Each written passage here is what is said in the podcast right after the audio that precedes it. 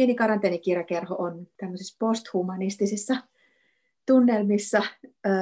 Keskustellaan välillä muustakin kuin ihmisten näkökulmasta, laajennetaan muihin eläimiin. Mä olen lukenut hirveän mielenkiintoisen teoksen vastapainon julkaiseman Me ja muut eläimet kokonaisuuden, jossa eri alojen tutkijat ö, kirjoittavat eläinten asemasta ja eläinoikeuksista ja ikään kuin sellaisesta siirtymisestä semmoiseen maailmaan, jossa, jossa muilla kuin ihmiseläimillä olisi ö, jonkunlainen asema ja niiden ääni tulisi kuulluksi ja niitä kohdeltaisiin myös yksilöinä.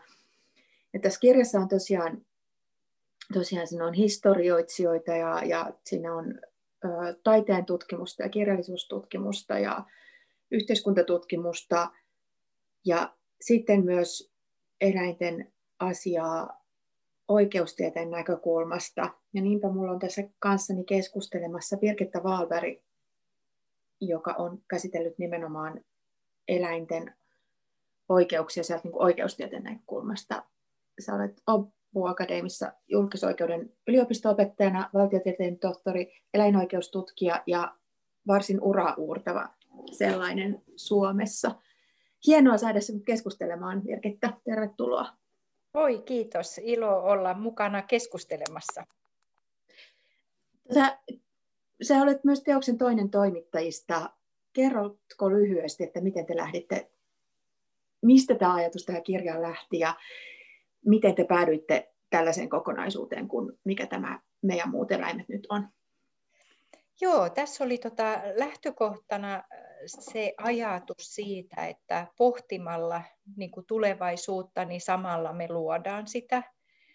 Ja täällä on aika ää, niin kuin, semmoista suomalaista eläintutkimusta on aika vähän toistaiseksi, mikä olisi tämmöistä monialaista ja ja josta niin kuin, et pakotettaisiin tutkijat miettimään sitä tulevaisuutta. Et se ei ole oikein ominaista niin kuin tutkijoille. Me usein niin kuin, mm-hmm. analysoidaan ja tutkitaan sitä olemassa olevaa, eikä niinkään ehkä lähdetä pohtimaan sitä, että miltä se tulevaisuus näyttää. Mutta Suomessa on todella, todella lahjakkaita nuoria eläintutkijoita, ja, ja monet heistä niin edustaa semmoista su, uutta sukupolvea, ja sitten kun ajatellaan vielä, että me eletään tämmöistä eläintuotannon ilmastokriisiin, lajikadon ja pandemioiden niin kuin aikakautta, niin siitä seuraa, että tämä aihe tulisi niin kuin kiinnostaa ihan jokaista. Ja, mm-hmm. ja tässä on kyse myös niin kuin tulevien sukupolvien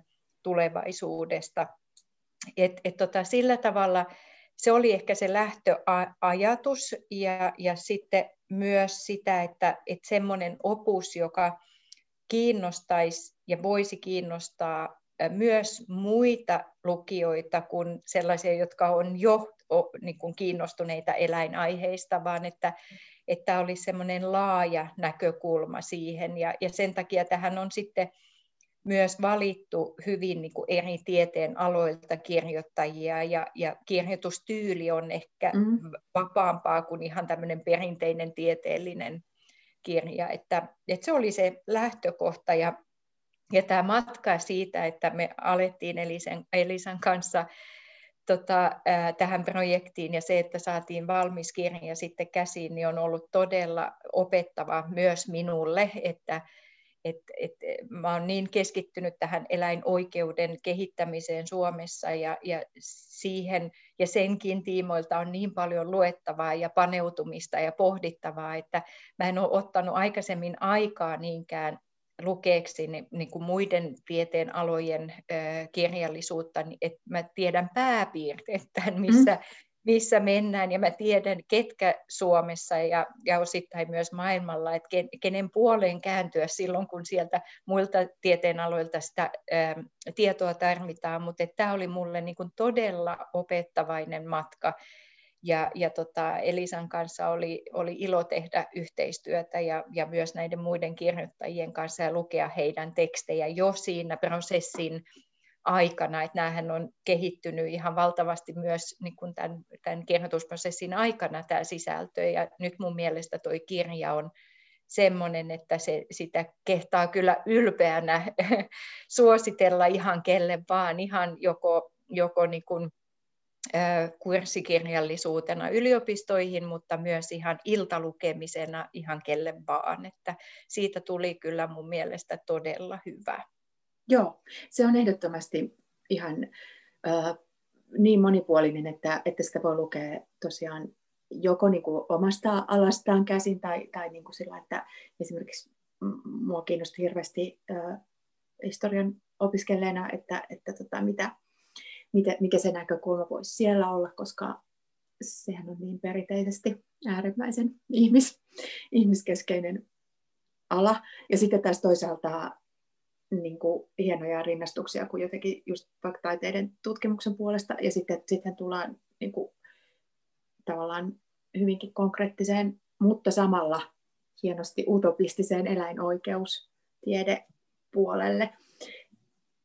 Miten, miten sä itse olet tavallaan ö, ryhtynyt nimenomaan eläinoikeustieteilijäksi? Minkälainen sun, sun tarina on siinä sillä alalla, mistä se on lähtenyt ja, ja kun sä oot alaa ö, kehittänyt ja samalla seurannut jo pitkän aikaa, niin tässä sun tekstissäkin tullaan siihen, että on tavallaan olemassa tällainen niin paradigman muutos myös siellä puolella, mutta kerrotko vähän taustastasi ja myös omasta työstäsi tässä eläinoikeustieteilijänä?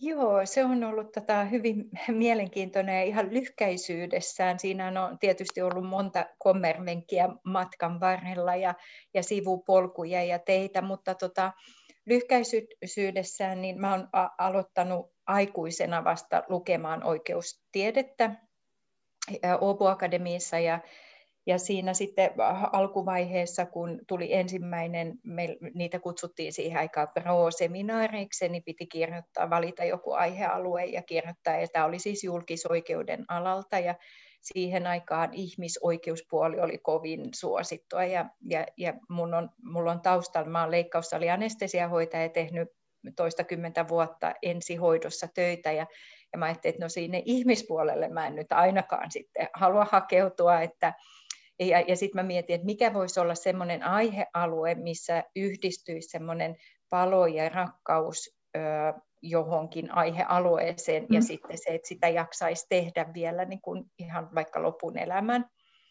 Ja sitten mä ajattelin, että kun juridiikka tai oikeustiede itsessään kovin kiinnostaa ja just tämä julkisoikeuden näkökulma ja eläimet, niin että et sitten on luonnollista, että mä, mä tarkastelen sitä eläinsuojelulainsäädäntöä julkisoikeuden näkökulmasta ja aloin sitten siitä kirjoittelemaan ja, ja se lopputulos oli se, että mä kirjoitin kaikki mun työt sitten tästä eläinsuojelulainsäädännöstä.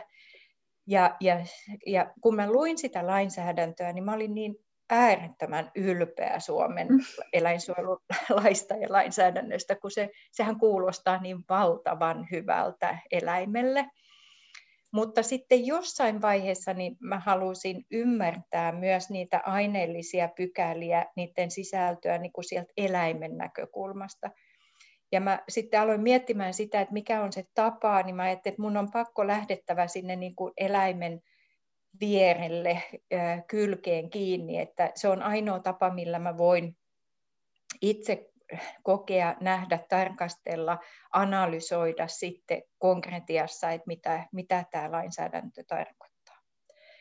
Ja sillä seurauksella niin, niin sain sitten järkättyä itse, itseni melkeinpä jokaiseen tässä länsirannikolla olevaan teurastamoon ja, ja tota, seuraamaan eri eläinlajien teurastamista silloisen läänin eläinlääkärin kanssa, poliisien kanssa pääsin seuraamaan sitten eläinkuljetuksia, niiden tarkastuksia.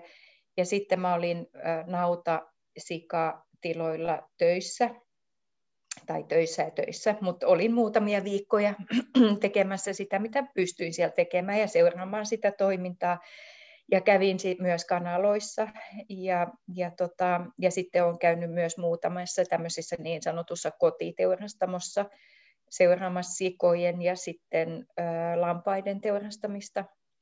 Ja mitä enemmän mä näin ja koin ja olin siellä eläimen todellisuudessa, niin sitä enemmän se lainsäädäntö alkoi murenemaan ja se hyvä, mitä siellä niin kuin mä luulin lukeneeni, niin se vaan niin kuin menetti merkityksensä ja se, mitä eläimelle jää siitä jäljelle, niin se on niin vähän, että mä en voinut edes kutsua sitä oikeastaan enää eläinsuojeluksi tai eläinten hyvinvoinnin edistämiseksi, mikä on se eläinsuojelulainsäädännön tarkoitus, mm. mitä lainsäätäjä on määrännyt, että on eläinsuojelulain tarkoitus. Ja, ja sitten samalla kun mä tiedostin sen, että niin EU-tasolla kuin myös Suomessa meillä on voimassa enemmän eläinsuojelulainsäädäntöä kuin koskaan aikaisemmin meidän yhteisen historian aikana. Ja samalla tämä meidän eläinten käyttö, jalostaminen, tappaminen, teurastaminen on määrällisesti niin, e, e, niin kuin ei koskaan aikaisemmin niin paljon kuin nyt. Ja sitten mä ajattelin, että, että kun me kuitenkin sitten ainakin määrällisesti, jollei jopa laadullisesti, niin aiheutetaan eläimille ja samalla meille itsellemme niin äärettömän paljon kärsimystä. Ja silti meillä on tämä voimassa oleva mm. sitova lainsäädäntö, niin silloinhan siinä lainsäädännössä on jokin vialla. Ja se oli oikeastaan, se oli se lähtökohta sille, että, että sitten on tapahtunut mun, mun uran aikana, että mä oon, mä oon keskittynyt ensinnäkin siihen, että mä haluan kehittää ihan tätä eläinoikeutta, siis oikeustieteellisenä oppiaineena, niin suomalaisissa yliopistoissa ja mä oon halunnut määritellä, että mitä eläinoikeus on ja mitä se ei ole. Mm. Et esimerkiksi kun mä itse väittelin, niin, niin mun väitöskirja, joka kohdisti tuotanto- ja teuraseläinten hyvinvointia ja sen valvontaan, niin sitä ei voitu oikein asettaa mihinkään oikeuden alaan, vaan, vaan sitten mulla oli yksi vastaväittelijä ympäristöoikeuden alalta ja yksi hallinto-oikeuden alalta että sitä ei siihen aikaan vielä 2011, kun mä väittelin, niin osattu edes niin kuin nähdä omana oikeuden alana. Niin se on ollut yksi semmoinen johtotähti mun, mun omassa ajatusmaailmassa, että mä haluan kehittää sitä, että mitä eläinoikeus on ja mitä se ei ole, tai kehittää ja ensisijaisesti määritellä sitä. Mm-hmm ja, sitten, ja saada se niin yliopisto-opetukseen ja juristien koulutukseen, koska eläinoikeus tarkastelee juridisia oikeudellisia kysymyksiä eläimen näkökulmasta. Se on se niin kuin, ehkä pääasiallinen ja tärkein semmoinen tunnusmerkistö eläinoikeuden ja mikä erottaa sen kaikista muista E, oikeuden aloista, jotka lähestyy oikeutta ja oikeudellisia kysymyksiä niin kuin ihmisnäkökulmasta mm. käsin. Niin se, se, on se, se, se oli se yksi tie. Ja sitten toinen oli se, että, että mä halusin jollain tavalla kehittää myös Suomessa sitä, että, että me verkostoi, verkostutaan paremmin myös kansainvälisesti, koska meitä eläinoikeustieteilijöitä ja toimijoita on maailmalla hyvin paljon. Ja mua jotenkin kiehtoi ihan valtavasti semmoinen, kun mä huomasin sitten siinä väitöskirjan prosessin aikana, että toisella puolella maapalloa on ihmisiä ja ympäri maapalloa on ihmisiä, jotka ilman, että me ollaan koskaan tavattu, niin me ajatellaan samalla tavalla.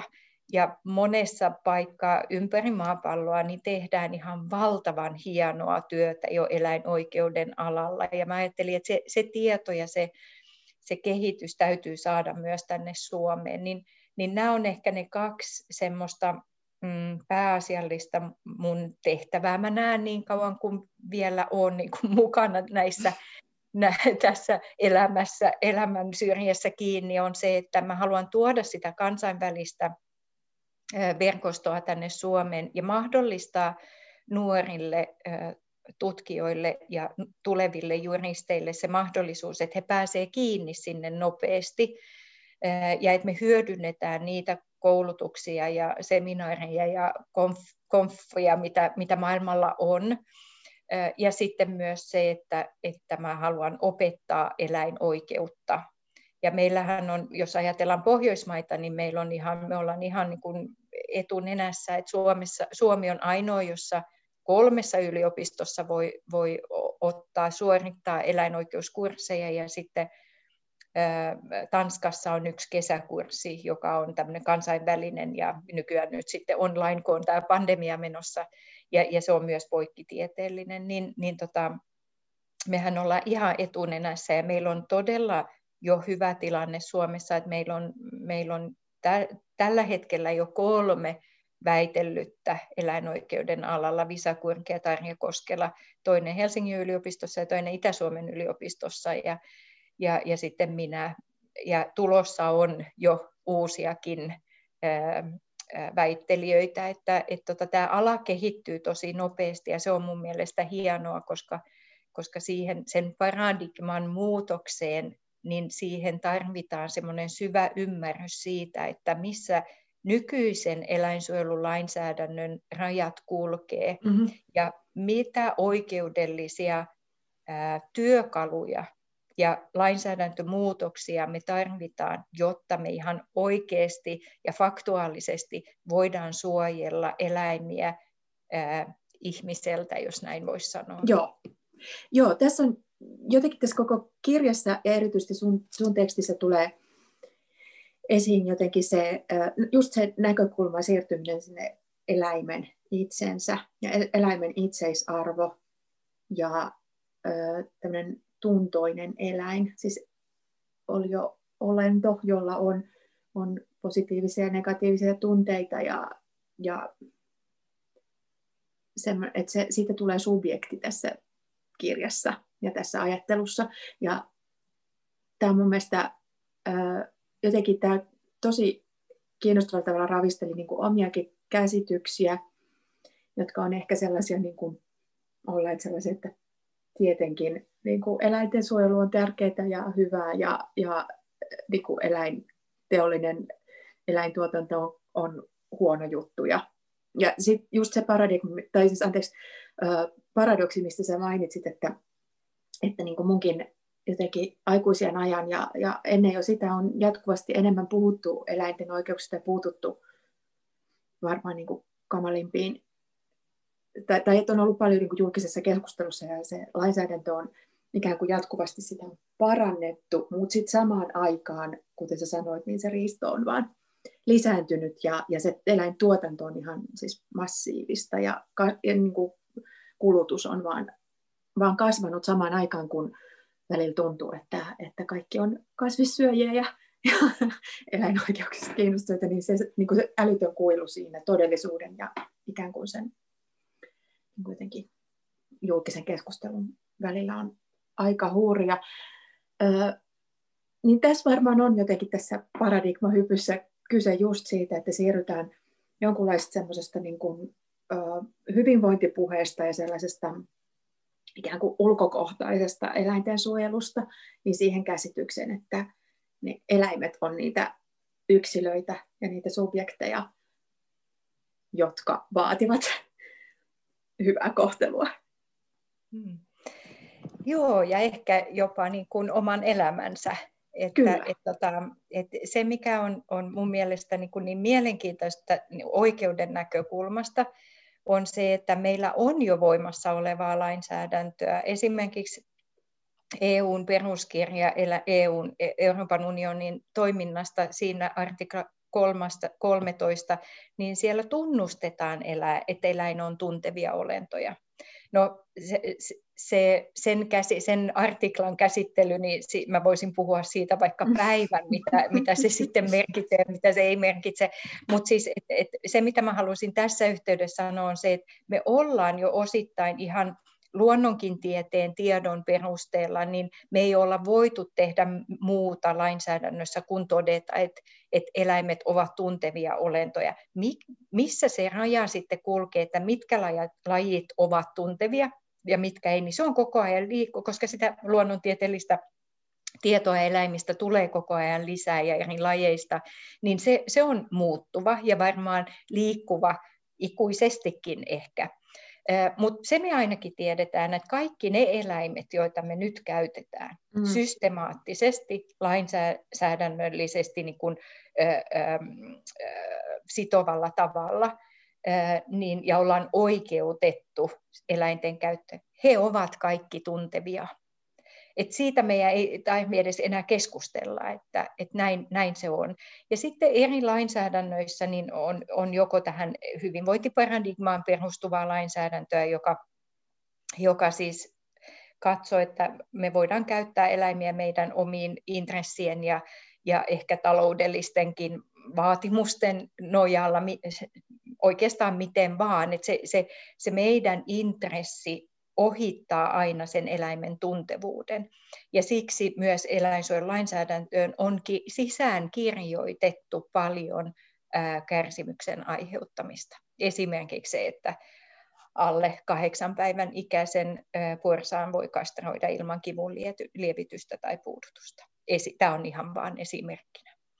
Ja meillä on myös sellainen vääristymä eläinsuojelulainsäädännössä, että eri eläinlajit ja eri eläinlajien edustajien asema on eri lainsäädännöllisesti. Se suojelun taso ja hyvinvoinnin taso on erilaista riippuen siitä, miten ihminen haluaa eläintä käyttää. Esimerkiksi koiraita, joka on lemmikki meillä kotona, niin on oikeudellista e-, eläinsuojelulainsäädännön nojalla silloin vahvempi se suojelun taso, se on korkeampi se suojelun taso kuin mitä esimerkiksi koira, jota käytetään tutkimuksessa, mm. joka elää siellä laboratoriossa.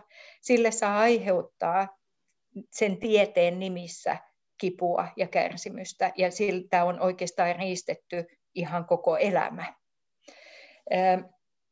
ja mahdollisuus käyttäytyä lajin mukaisesti. Tietysti tänä päivänä voi kyllä kysyä myös, että onko edes kaikilla lemmikeillä sitä mahdollisuutta, mutta se on sitten taas, taas se toinen kysymys.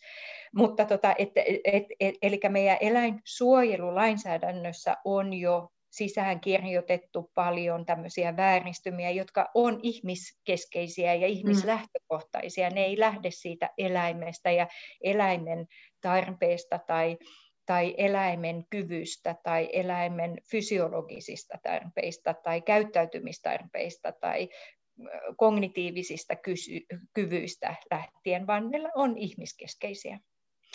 Niin, niin tota, niin, ja, ja tämä on se lähtökohta, miksi se voi kuulostaa kauhean hyvältä se eläinsuojelu, lainsäädäntö sanallisesti, mutta sitten kun sinne menee syvälle siihen, että mitä, mitä, mitkä ne lähtökohdat oikeastaan sille eläinsuojelulainsäädännölle on, niin sitten huomataan se hyvin nopeasti, että, että se luo semmoiset rajat sille lain, lain tulkinnalle ja, ja, ja myös soveltamiselle, että sille eläimelle ei oikeastaan jää siitä hyvästä juurikaan mitään, vaan ihminen määrittelee sen eläimen koko elämän mm-hmm. ja myös riistää sen oman mielensä mukaisesti.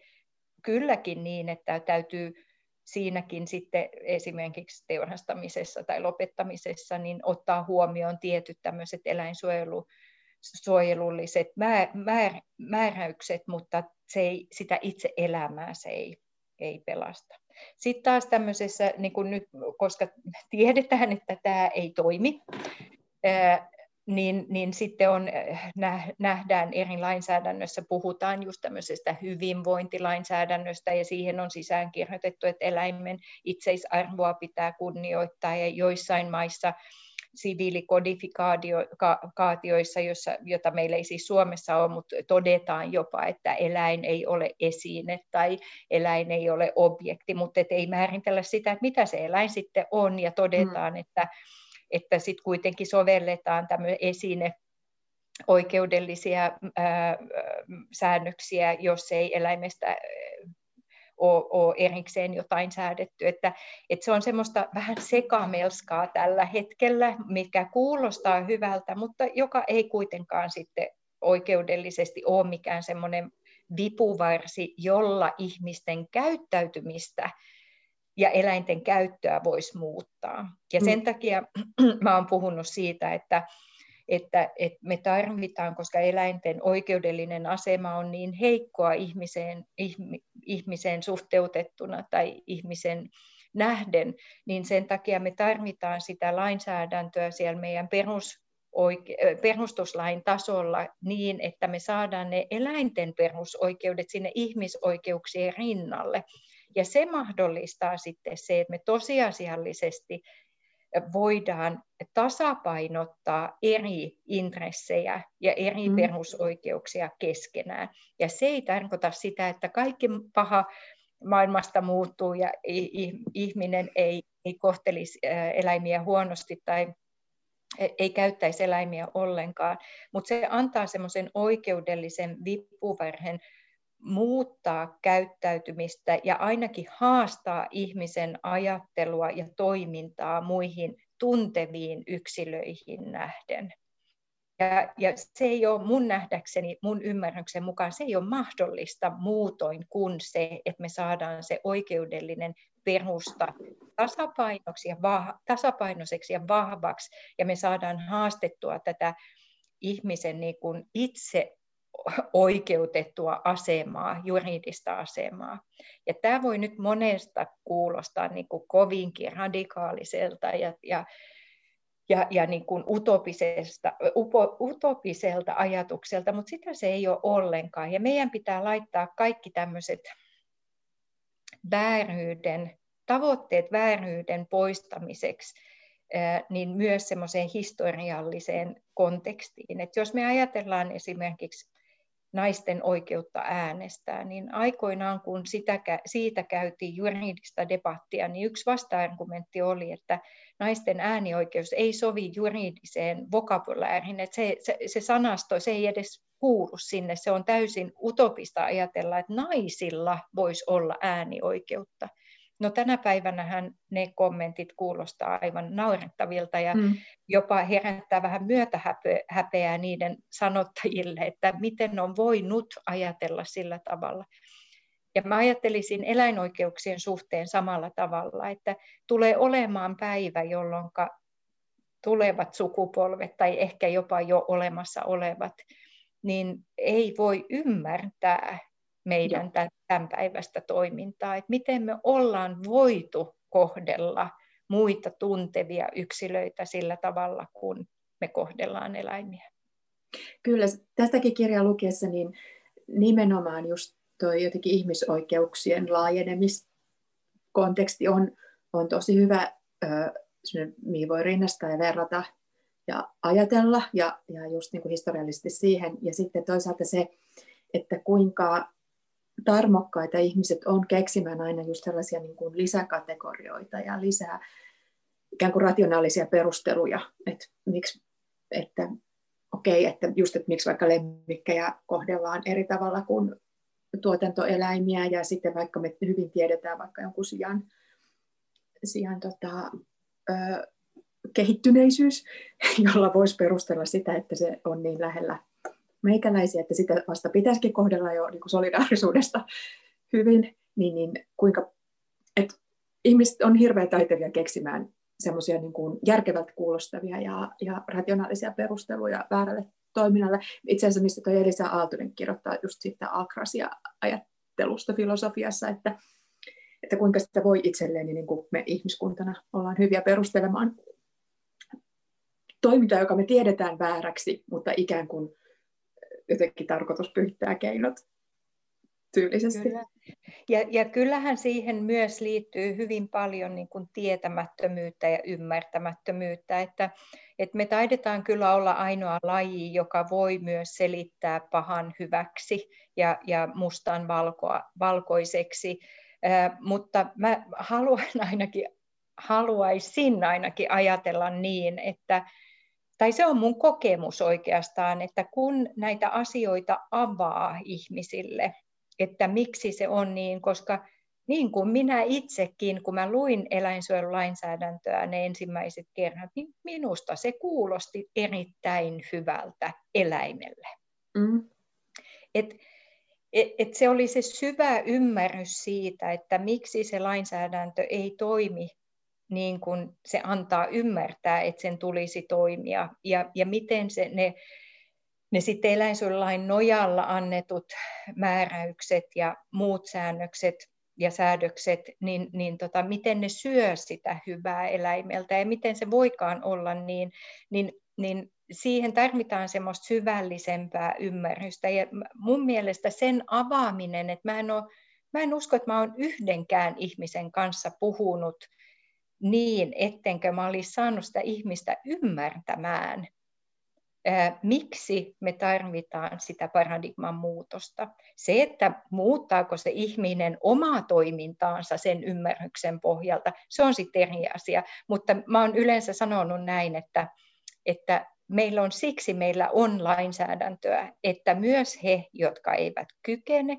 ei halua mm. ää, muuttua meidän kaikkien hyväksi, niin se lainsäädäntö on sitovaa ja sen takia me tarvitaan sitä. Jotta se olisi tehokasta, niin meillä täytyy tietysti olla oikeudellisesti ne vahvat ja oikeat työkalut sen, sen paradigman muuttamiseen ja ihmistoiminnan muuttamiseen.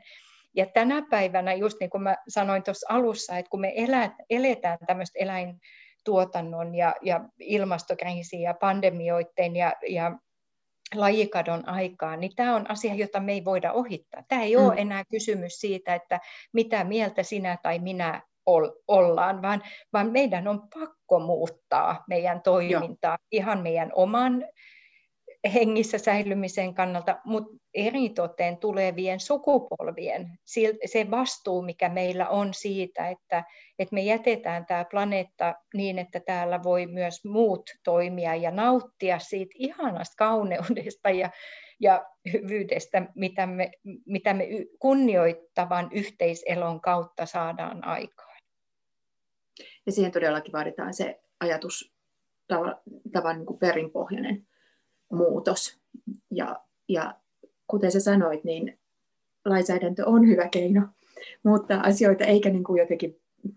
Tämä on mun mielestä ihana kirja myös siitä, että tässä niin kuin ei todellakaan jäädä sellaisen jonkunlaisen niin kuin kuluttajakansalaisten puhuttelun tasolle, vaan, vaan että niin kuin mennään sinne rakenteisiin ja sellaisen niin kuin rakenteellisen mullistuksen, jota tarvitaan ja jota esimerkiksi sinä olet tekemässä, jotta, jotta niin kuin systeemi muuttuu, eikä, eikä vaan niin kuin kunkin yksilöllinen käytös ja ajattelutapa.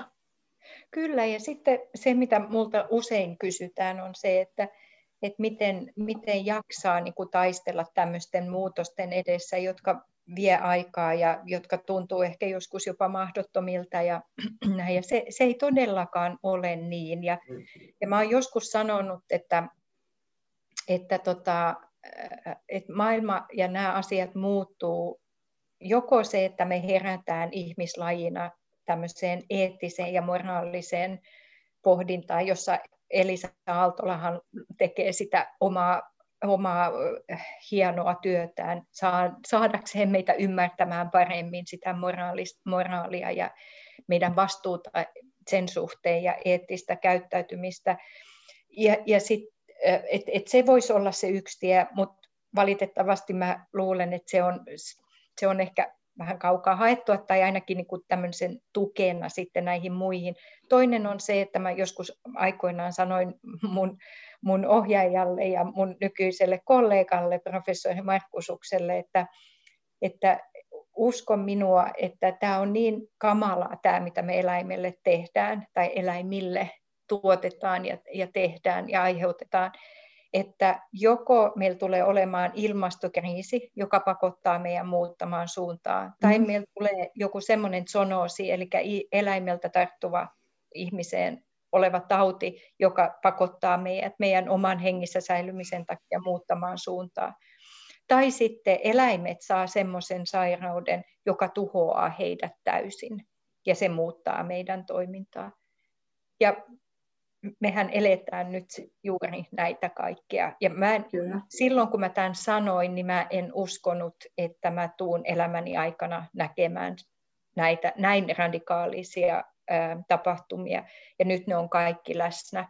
Eli nyt aika menee todella nopeasti, ja sen takia mä uskon, että tämä, on, tämä ei ole mikään utopia tai, tai kaukanakaan meidän todellisuudesta, että meillä on siellä Suomen perustuslaissa luku 2a ihmisoikeuksien rinnalla, joka sääntelee eläimille tai tunnustaa eläimille eläinten perusoikeudet. Mä haluan vielä tässä tähdentää sitä, että, että me, minä eikä myöskään Suomen eläinoikeusjuristit ry, jonka puheenjohtaja mä olen, niin me ei ajeta missään nimessä eläimille ihmisoikeuksia, vaan eläimillä tulee olla eläinten perusoikeudet, joita ihmisen tulee kunnioittaa.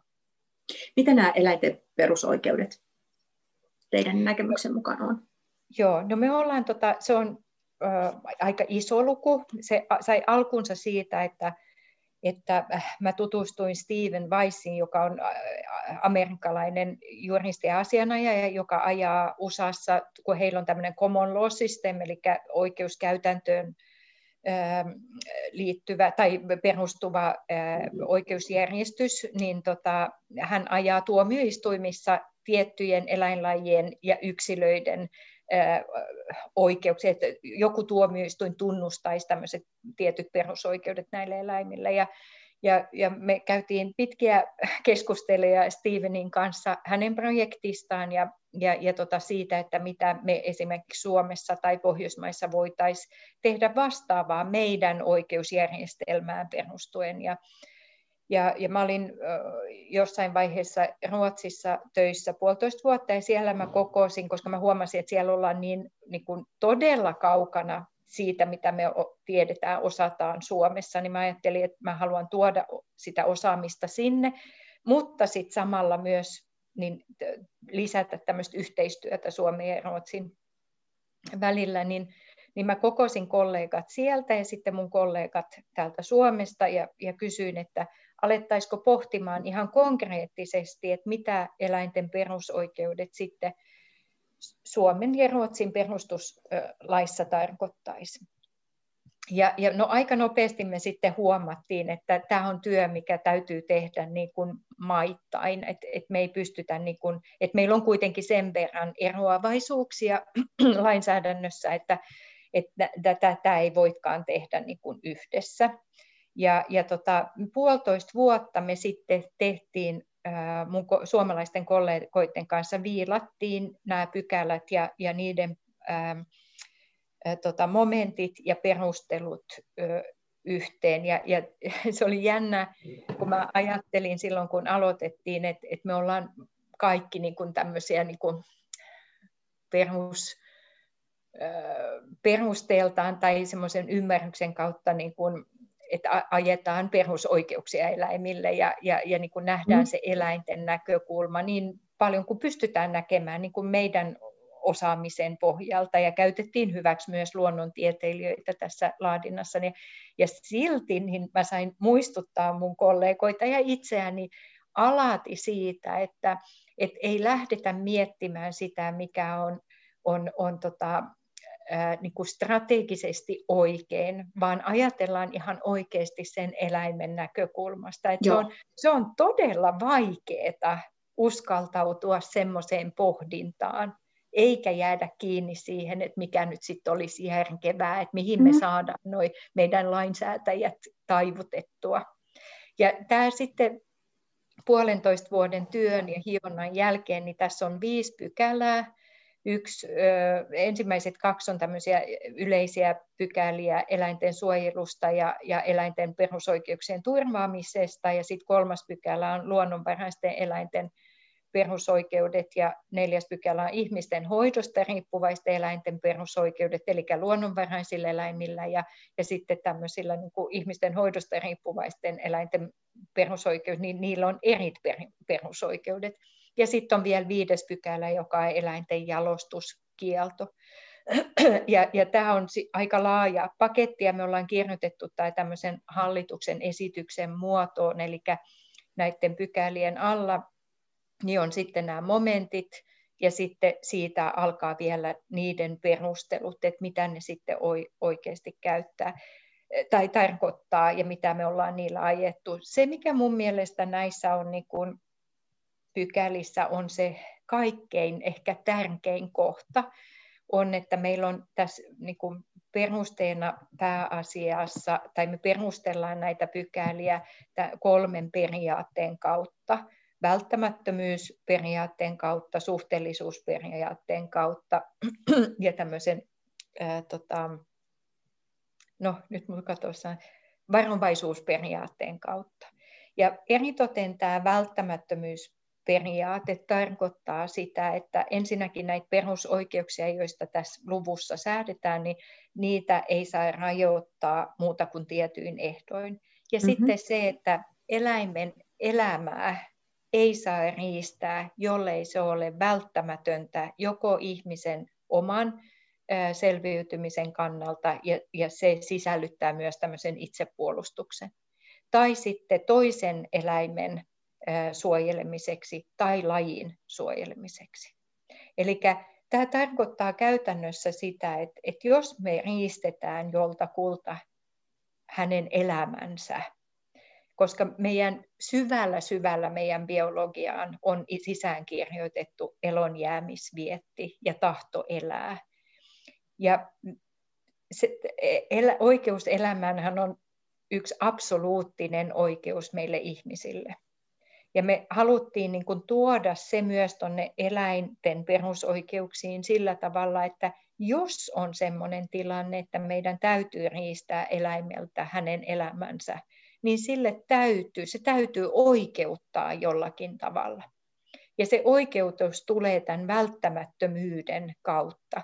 Ja, ja sen kriteereiden kautta niin me päästään kiinni siihen, että ainakin niin lainsäätäjä kun sitten myös lain tulkitsija ja soveltaja ja tietysti myös jokainen yksittäinen henkilö, joka on eläinten kanssa tai eläimen kanssa mm. tekemisissä, mm. niin täytyy perus, pohtia ja perustella se toiminta tai, tai se eläimen el, elämän riistäminen. Et sitä ei voi vaan tehdä rutiininomaisesti, vaan sille täytyy löytyä joku joku oikeutus. Ja, ja tämä välttämättömyysperiaate on mun mielestä semmoinen, anteeksi, oikeudellinen vipuvarsi, jolla me päästään tosi, ihan tosiasiallisesti kiinni. Ja se on sitovaa niin lainsäätäjälle kuin muillekin.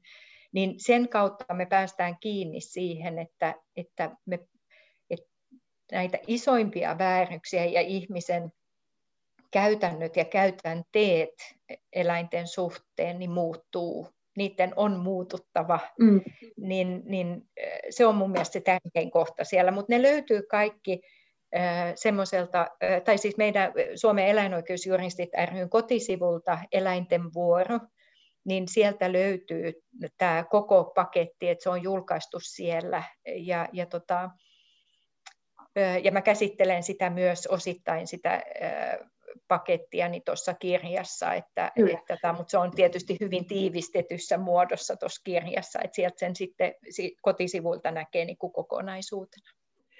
Joo, muistaakseni sinulla on siinä esimerkkinä esimerkiksi metsästys just tämän välttämättömyysperiaatteen näkökulmasta, eli se muuttuu, kun jos, siinä niin kuin, jos, jos metsästyksen tavallaan idea tai perustelu tai se, että miksi pitää jotakin lajia metsästä on, on vaikka sen kannan harventaminen, jotta se ei niin kuin kansota liikaa, liikaa taas sit verrattuna muihin, muihin populaatioihin, niin silloin se ei voi olla enää harrastus, vaan se on sitten niin kuin tarkkaan säänneltyä Joo, mun, toimintaa mun ja tällaista viranomaistoimintaa.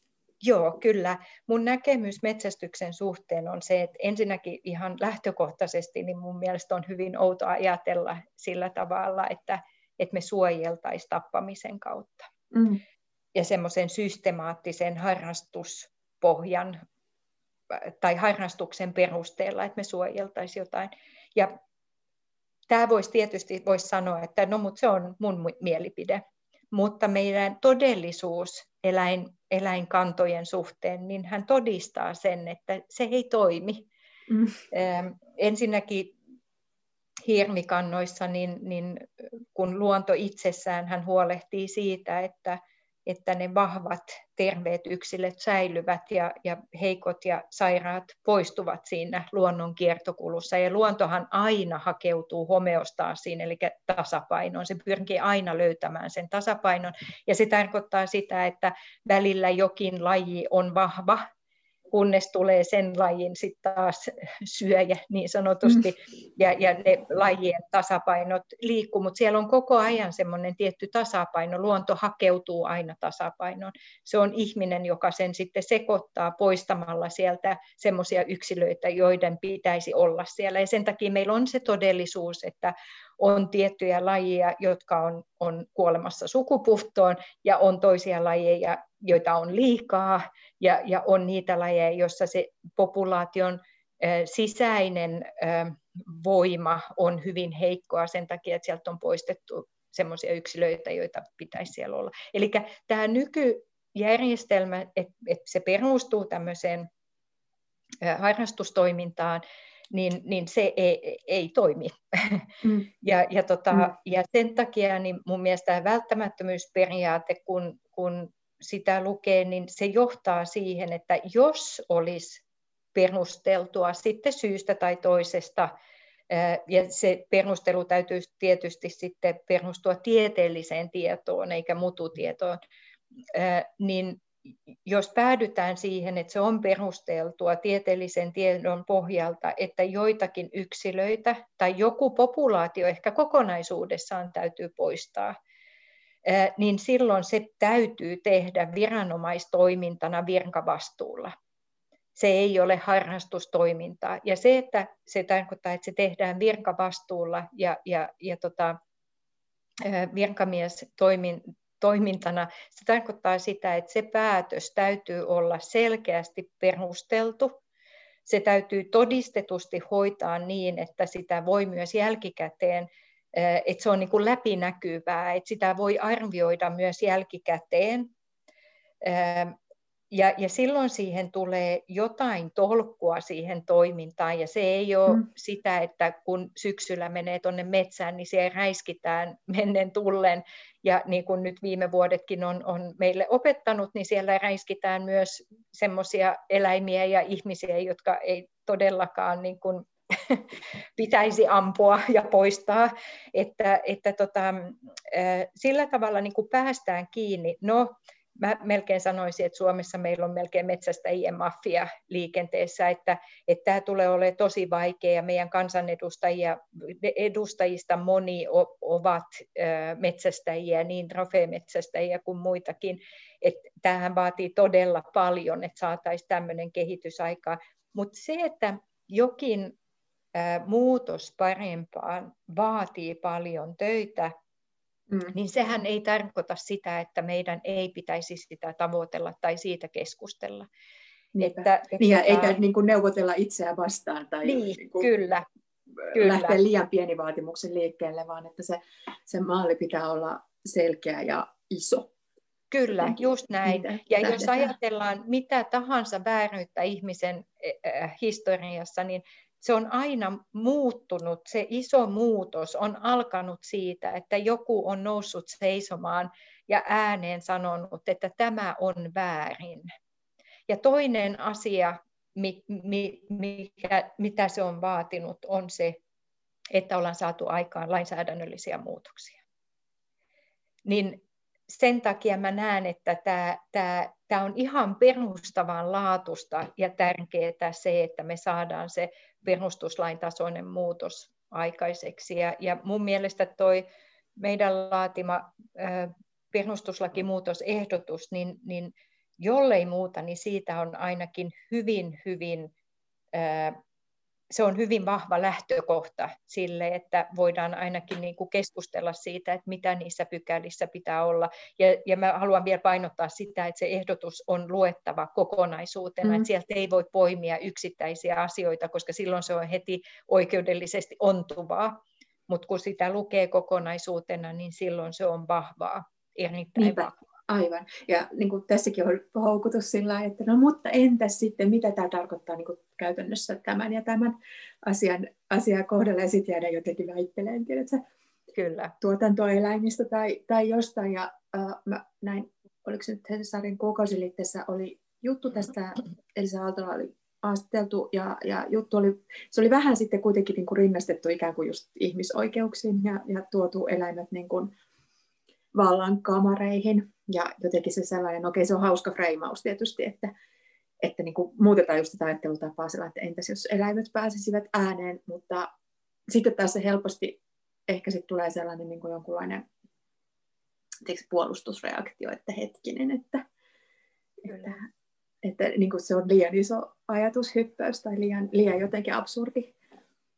Kyllä, ja sitten se on, se on niin kuin jännä, että, että eihän meillä ole mitään vaikeutta ymmärtää se, että lapsilla esimerkiksi tai vajavaisilla tai vaja-älyllisillä mm. on, on, on edustaja.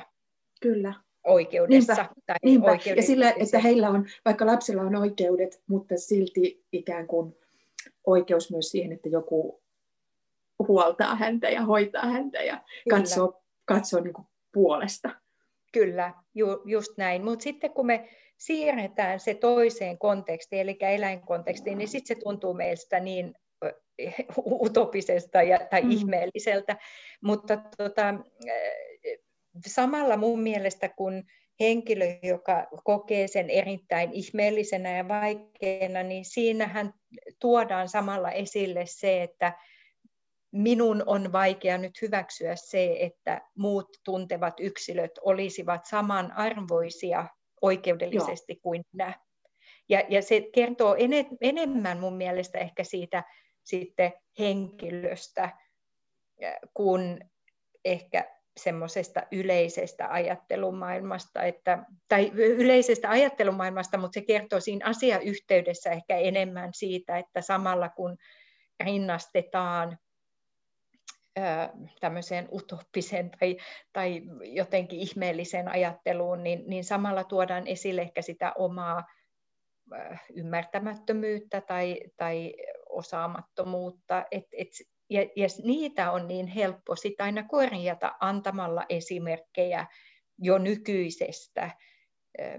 Ja, ja sitten henkilökohtaisesti niin mä mielelläni käytän just sitä, että kun tämä meidän todellisuus on niin karua, ja se, ei, se liittyy eläimiin, mutta se liittyy ennen kaikkea meidän niin kuin, yhteiseen tulevaisuuteen. Että mä olen joskus vähän kärjistäen sanoen, sanonut, että jos lapsilleen haluaa parasta, niin parasta mitä tänä päivänä voi lapsilleen opettaa, on semmoista elämäntapaa, joka ei hyöty käytä muita tuntevia olentoja ja opettaa lapsille sitä empatiaa ja että tätä maailmaa voi elää toisella tavalla kuin tämä tavanomainen tapa, missä mm-hmm. me niin kuin minä minä, minä eletään ja, ja, ja tota, halutaan kyllä hyvää, mutta se ei näy siinä toiminnassa. Et, ja meillä on kuitenkin niin kuin joka päivä monta kertaa päivässä mahdollisuuksia valita toisin. Et,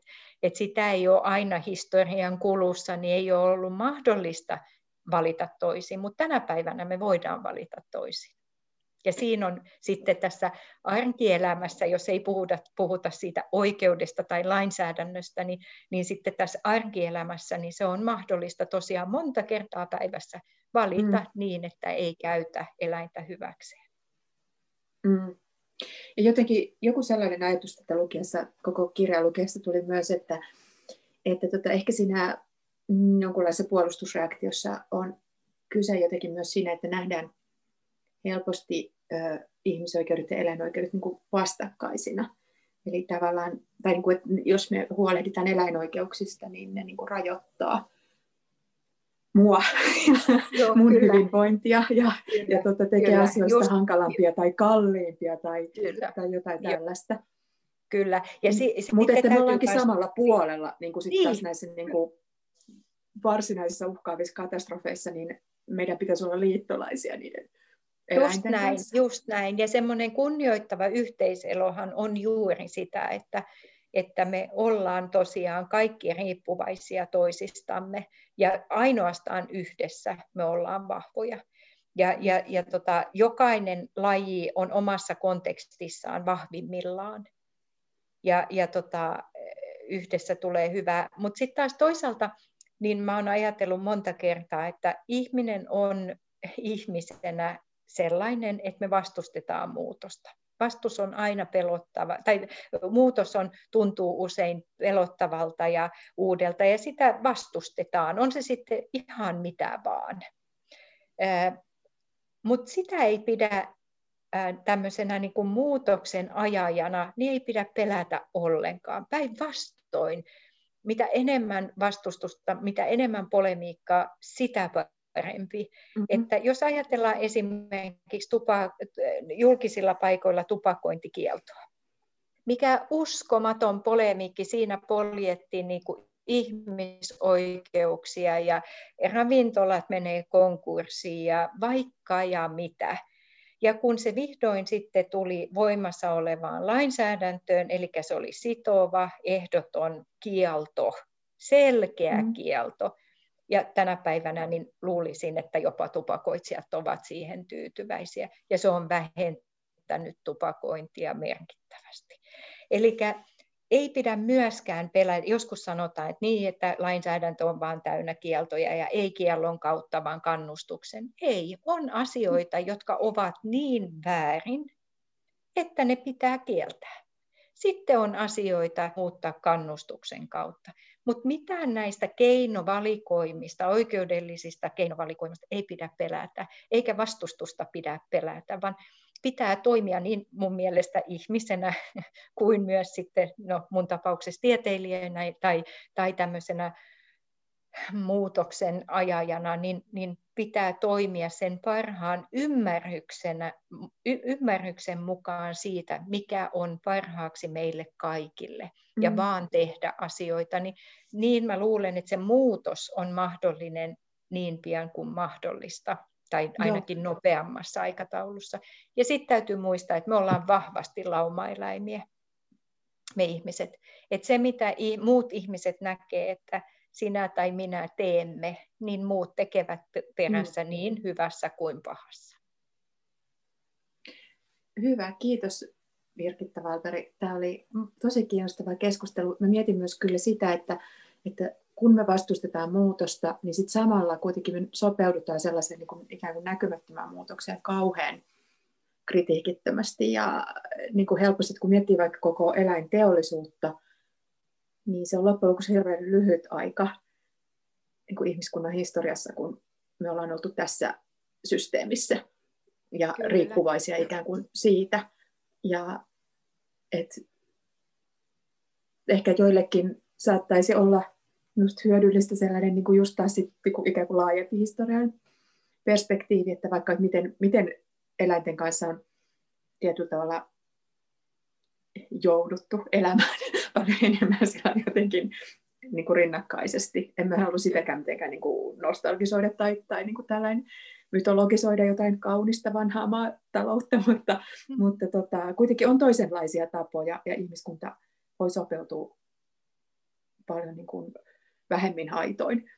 Kyllä, just sitä. Joo, tapoihin. kyllä, kyllä. Ja mä sanon aina, kun mä opetan nuoria opiskelijoita, niin, niin mä sanon, että, että niin ihmisenä kuin myös tieteilijänä tai, tai opiskelijana, niin sen, se vaikein tehtävä on haastaa sitä omaa ajattelua ja, ja, ja tota, pohtia, niin kun, haastaa ja pohtia sitä semmoisen ei tavanomaiseen tapaan, vaan uskaltautua niille alueille, jotka ei tunnu omilta ja jotka, jotka kuitenkin niin kuin jossain, jollain älyllisellä tasolla voidaan ajatella, että on oikein, mutta ne ei ole sitä tavanomaista toimintatapaa yhteiskunnassa. Ja uskaltautua haastaa niitä omia käsitte, käsityksiä ja toimintatapaa, mikä voi olla tosi kipeätäkin, että mm-hmm. et mä, mä oon toiminut niin kuin 30 vuotta väärin.